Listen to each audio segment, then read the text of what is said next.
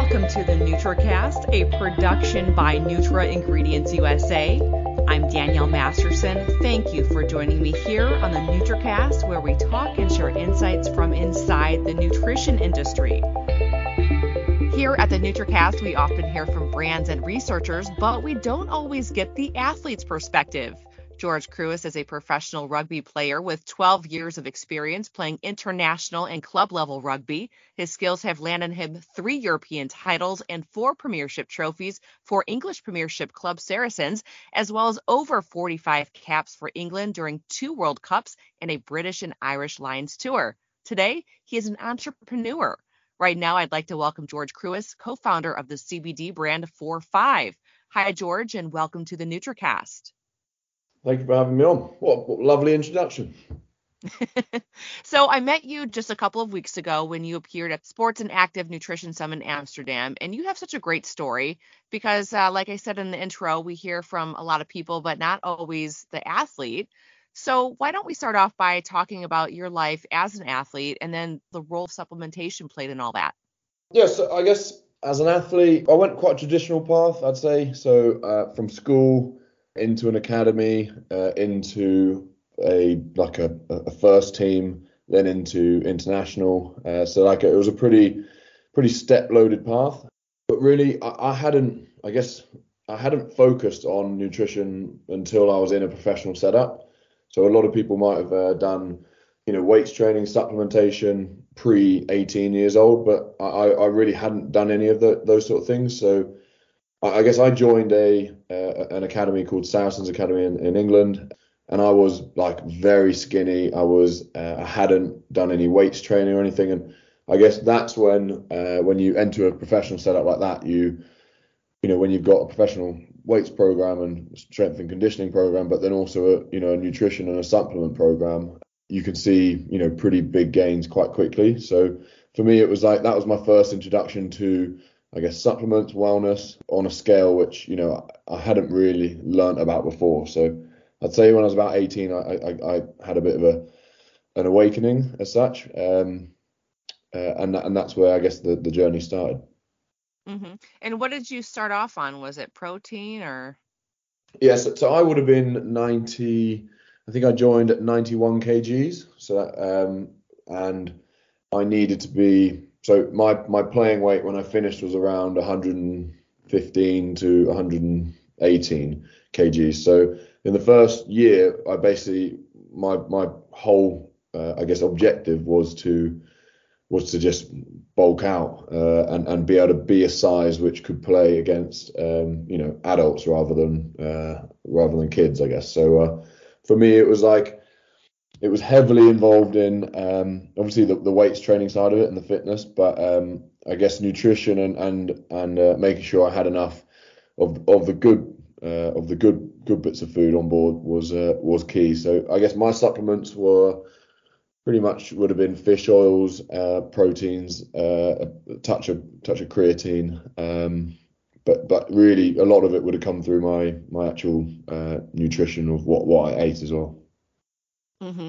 And for those of us in the U.S., you went from about 200 pounds to 250. Is that about right? Uh, yeah, I, I, was trying to do the I was trying to do the maths in my head because I, I, I know that would have been a, a struggle for some as well. But um, yeah, around that. Okay. And then um, you also have a partner, Dom Day. How did that all start? How did you guys get started with four five?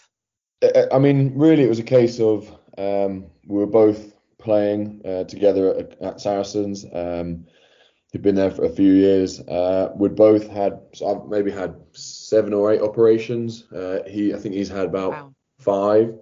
So like it's a pretty, it's a pretty brutal sport, and and I think like most athletes when they are injured, you know they'll try anything as long as it's within the you know the legal limits of what you can do you know a lot of the the base the base stuff like your nutrition like your uh, your your physio all those things are are pretty bang on uh, and they they are good and um, they're, they're of a, a, good quality.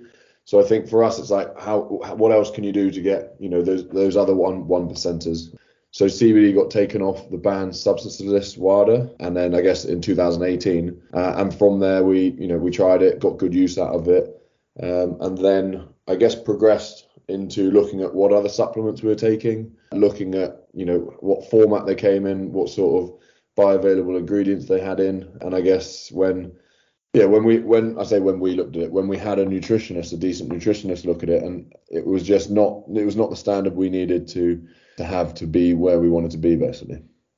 And what was it about CBD that you both liked so much?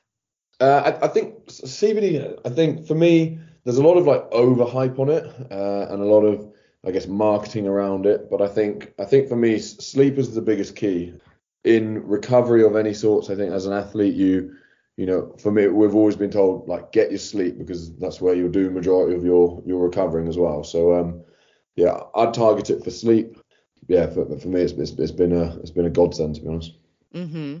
And so, as an athlete, I'm sure physical health was a high priority. Uh, but what about your experience from like a mental health perspective? Was there any support there as an athlete for you? Um, it's a tough one. Like I think there's so much for there's so much support and so much back research and like it, it seems like all the attention in the last sort of 10 15 years has been on how we can physically improve and how we can be like the biggest athlete the fastest athlete the you know the, the best metrics and so on. I think we're starting to top out a little bit on that as a you know as a as a wider group. You know, there's GPSs, there's uh, heart rate monitors, there's there's all sorts of things that we can track. I think the biggest improvements of where you'll see athletes improve and team team games and so on improve uh, will be through being mentally sort of sound and mentally trained. So there has been a, a focus on it, I think, in the last few years. But yeah, I, I think that's where the biggest biggest gaps are and where you know where the biggest opportunity is uh, uh, as a as a result. And did your experience sort of help you determine what direction you wanted to take your brand? Did mental health play a role in this at all? I wouldn't say so necessarily. I think we're very much a, a brand, so we're a wellness brand with vitamins, hydration bits, and some CBD bits. But I'd say for for our point of view, it's it, it's it's one side of it but I, I, wouldn't say it was like a, a, the the key director. Like we are a brand for active people. When we've done surveys and and research, what is quite interesting, and which I'd have maybe thought before, the biggest interest would be around like recovery and so on. You know, when when we've done surveys, the you know the, the most common reason someone will buy our products is because of anxiety and stress, which for me, I was quite surprised at that. Um, so I guess your your question around, you know, have we driven the company uh, based off sort of mental health side of, of things? We haven't, but it's very much a a market that is part of the company and you know has has the largest percentage of, of sales for us. Wow, that's so interesting. So it wasn't even sort of an athletic motivation. It was more surrounding mental health. I, I would not have expected that at all. Yeah, and I guess that's like that's the beauty of I guess of, of data and understanding it. But it's um it, it also is quite a I guess a, a telling sort of stat around maybe where a lot of people's heads are at at the moment and where mental health is at the moment with all the with everything going on in the world. It's all quite quite a scary place. So um, I think that's it's a bit telling on on two fronts, I guess. Yeah, it is a scary place, and and so is the world of CBD. To be honest, um, yeah. that's you know that has its own set of challenges. Has it been difficult working in in such an immature industry that's constantly evolving? It, it has been definitely. I think it's it's such a you know the, there's like I said it was a, there's a massive hype around the CBD and and uh, you know there's good platform for for for growth still, but I think a lot of people kind of wanted to get in and get out quite quickly and. Uh, I guess the route we're doing through, you know, through also producing top quality nutrition and through supplementing, uh, you know, uh, professional teams. Uh, we're in Boots, we're in Tesco's, we're going into Holland and Barrett. So there's there's some, you know, we're trying to lay a, a longer foundation for our products, for our product mix. And I guess in in a world where yeah, like CBD, there is lots of different regulation. There's lots of different people there's people who, like companies are trying to do it a lot of different ways so i think for us our company is based around trust of product trust of uh, maybe our, our sporting background giving a, a bit of credence to that as well and um, yeah it, it's it's tough but i guess in in the uk the compliance going through and regulation at the moment through novel foods which we're very much at the forefront of and are validated to date so I think for us, it is very much based around trust and making sure that you know your your product has provenance. Has your background as an athlete helped you build some relationships with teams and athletes? You think? I'd, I'd definitely say so. We we are like the official wellness suppliers to a number of world class teams as such, uh, especially some some decent rugby ones in the UK as well. So for us, that that definitely has helped. I think the quality of product is also like the main driver as to why someone would be, you know, a team would be interested in, and, and is interested in using our product, uh, which is always quite quite good to to hear and see and, and, get that feedback. But but yeah, definitely, it absolutely has given us a bit of um, a bit of I guess validation in certain areas, um, and you know that's that's part of the the brand as well. Mm-hmm. And what about scientific validation? Is that something that athletes care about, consumers care about? Does that come up in your surveys at all? Yeah, it absolutely is. I think um, science is, is, a big one because you'll have a number of people who will uh, buy products and get good benefits out of them, uh, but you'll also get a number of people who, you know, will, will, probably only buy products if they know there's hard scientific data behind them, uh, and and so on. So we're fortunate enough to have a lady called Dr. Elizabeth Phillips, who is a neuroscientist uh, and, a, and, a, nutritionist, and she's quite heavily involved in the CBD side of things, especially in, in the UK. So she kind of backs up a lot of what we're doing from the CBD side, uh, as well as you know there are multiple studies that, that are happening uh, at the moment, and there is more and more evidence coming out on that side, which is brilliant. I think from a nutrition point of view, try to use you know trademarked and, and well studied uh, ingredients throughout our nutrition range, which again you know gives a bit of bit more validation and sort of reassurance that you know the, the customer uh, is, is going to get the best benefit they can out of them. But but ultimately, yeah, I think we're trying to formulate our products in a way that are effective rather than just having a, a product there which ticks a, a marketing claim which you think you can then go and market on. So for us, it's just trying to just do the right thing first, I think, and then market the product. And so, talk to me about your marketing strategy. Do you use social media like TikTok? Do you have influencers?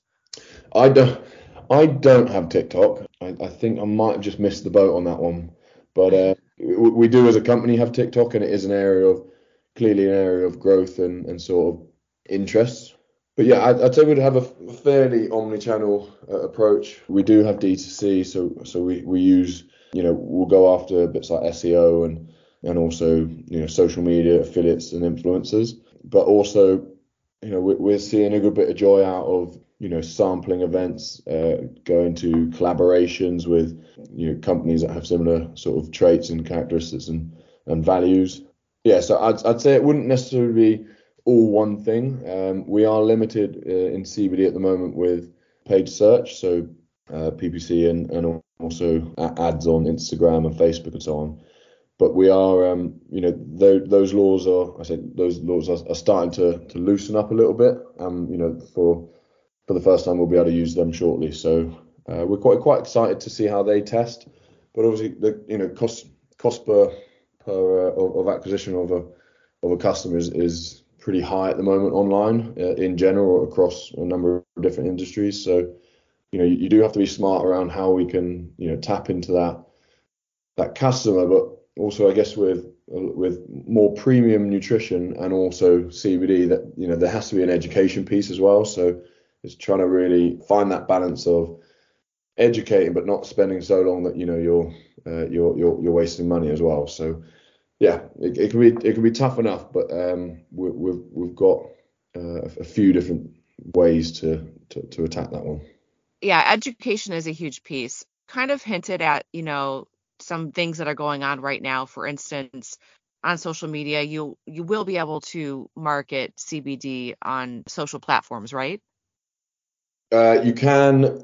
You you can't do paid search on CBD at the moment in the UK. Okay. But are you expecting that to change? Uh, there are like beta trials, uh, and you know, Instagram are loosening up, and you can do you can find workarounds like landing pages and so on. But for, as a traditional, you want to put up an advertisement of someone using uh, a CBD product, uh, you can't still you can't do that as of yet. Okay, interesting. It's fascinating for me to hear the difference between how things work across the pond compared to here. Yeah, and then yeah. you mentioned the uh, novel foods. So talk to me about the current CBD landscape and where you see it going. I think there's a consolidation of um, of the market coming in the UK. I think you'll see where you would have seen a lot of sort of chances coming in and, and you know therefore a, a, quick in and out sort of strategy. I think you'll see players who are there for a who are there for you know the next three four years. They'll be the ones that are, are sticking in.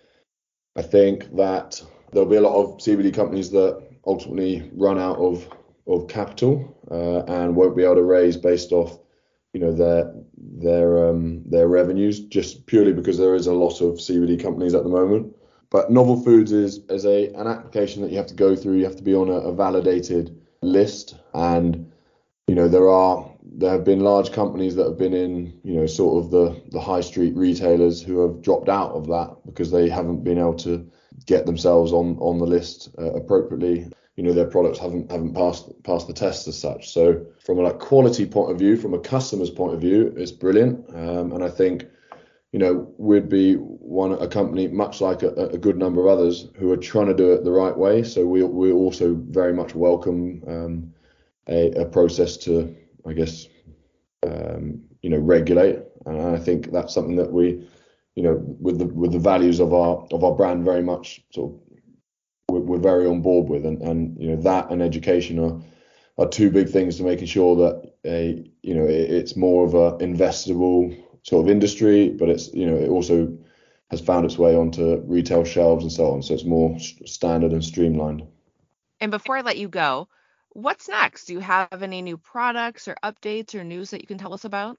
Yeah, we just recently launched our hydration tablets, so they've been going down really well in you know professional clubs, but also you know we were at the London Marathon the, um, the other day, and you know they were going down very well there. So we're, we're expanding our, you know, we do have some some NPD on that side, but at the moment we're just going through a raise at the moment, so uh, it's it's all kind of hands on deck on that side, which is which is quite fun. But yeah, I think for us, we want to grow, but want to grow appropriately. Uh, we don't want to get, you know, want to want to be, we want to grow too fast or, you know, or, or, or make poor decisions. So for us, it's very much just um, slowly stepping up the activity that we've got, yeah, and, and enjoying the enjoying the journey. I think.